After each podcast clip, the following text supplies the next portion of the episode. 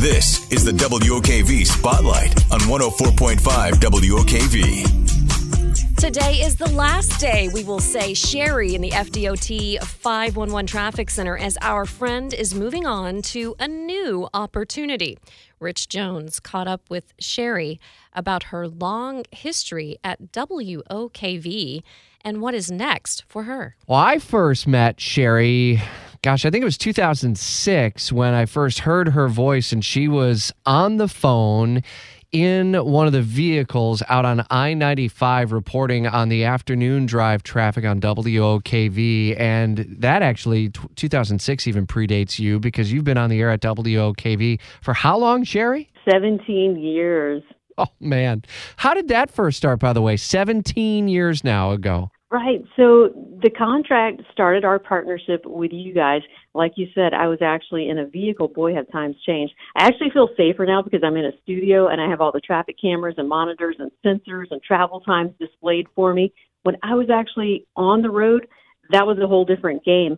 But it really gave me, not that I wasn't familiar with Jacksonville, but being out there immersed in the traffic, it, it gave me um, a leg up in this field, if you will that even people in studios or up in the air, like we used to do the helicopters and the planes, didn't have because you're actually stuck. I remember one time I had the 511 sign on the side of the car, and a lady stopped me and said, Do you know what's going on up ahead? Because she saw that I had the traffic info, and I said, Yes, there's a crash on the Buckman. It's blocking two lanes. And she's like, And you're here again? like, really driving through this a second time? Yes, I am. So I can help the motoring public. Sadly, all great things do have to come to an end, and that's why we're talking with our pal Sherri in the FDOT 511 Traffic Center. So it comes to an end on Friday. Why and, and what exactly are you doing next year? I can't even believe it. Don't even, I got that lump in my throat. I'm going to get all emotional. So I'm still going to be with the Department of Transportation, just kind of switching roles. So I will be in the Public Information Office as a Public Information Specialist, speaking to construction related projects, anything on the roadways as it relates to the motorists and the general public. Um, and so it's just a different way of looking at traffic, but I'll still be involved working with a different different company through the Florida Department of Transportation, uh, the con- consultant and contract relationship, as we call it.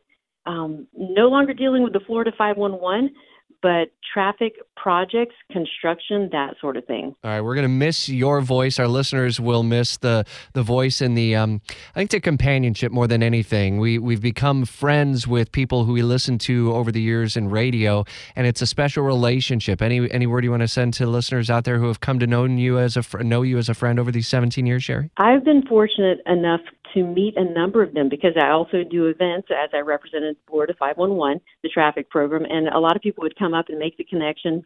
So I'm going to miss them not only on the air, but those that I've met in person throughout the community and working with you, Rich, and all the other folks at OKV.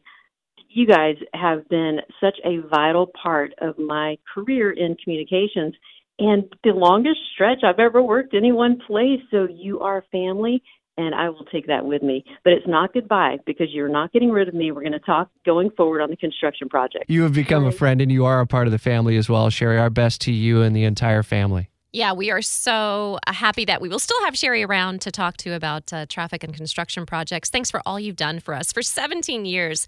Sherri at FDOT. WOKV News Time 623.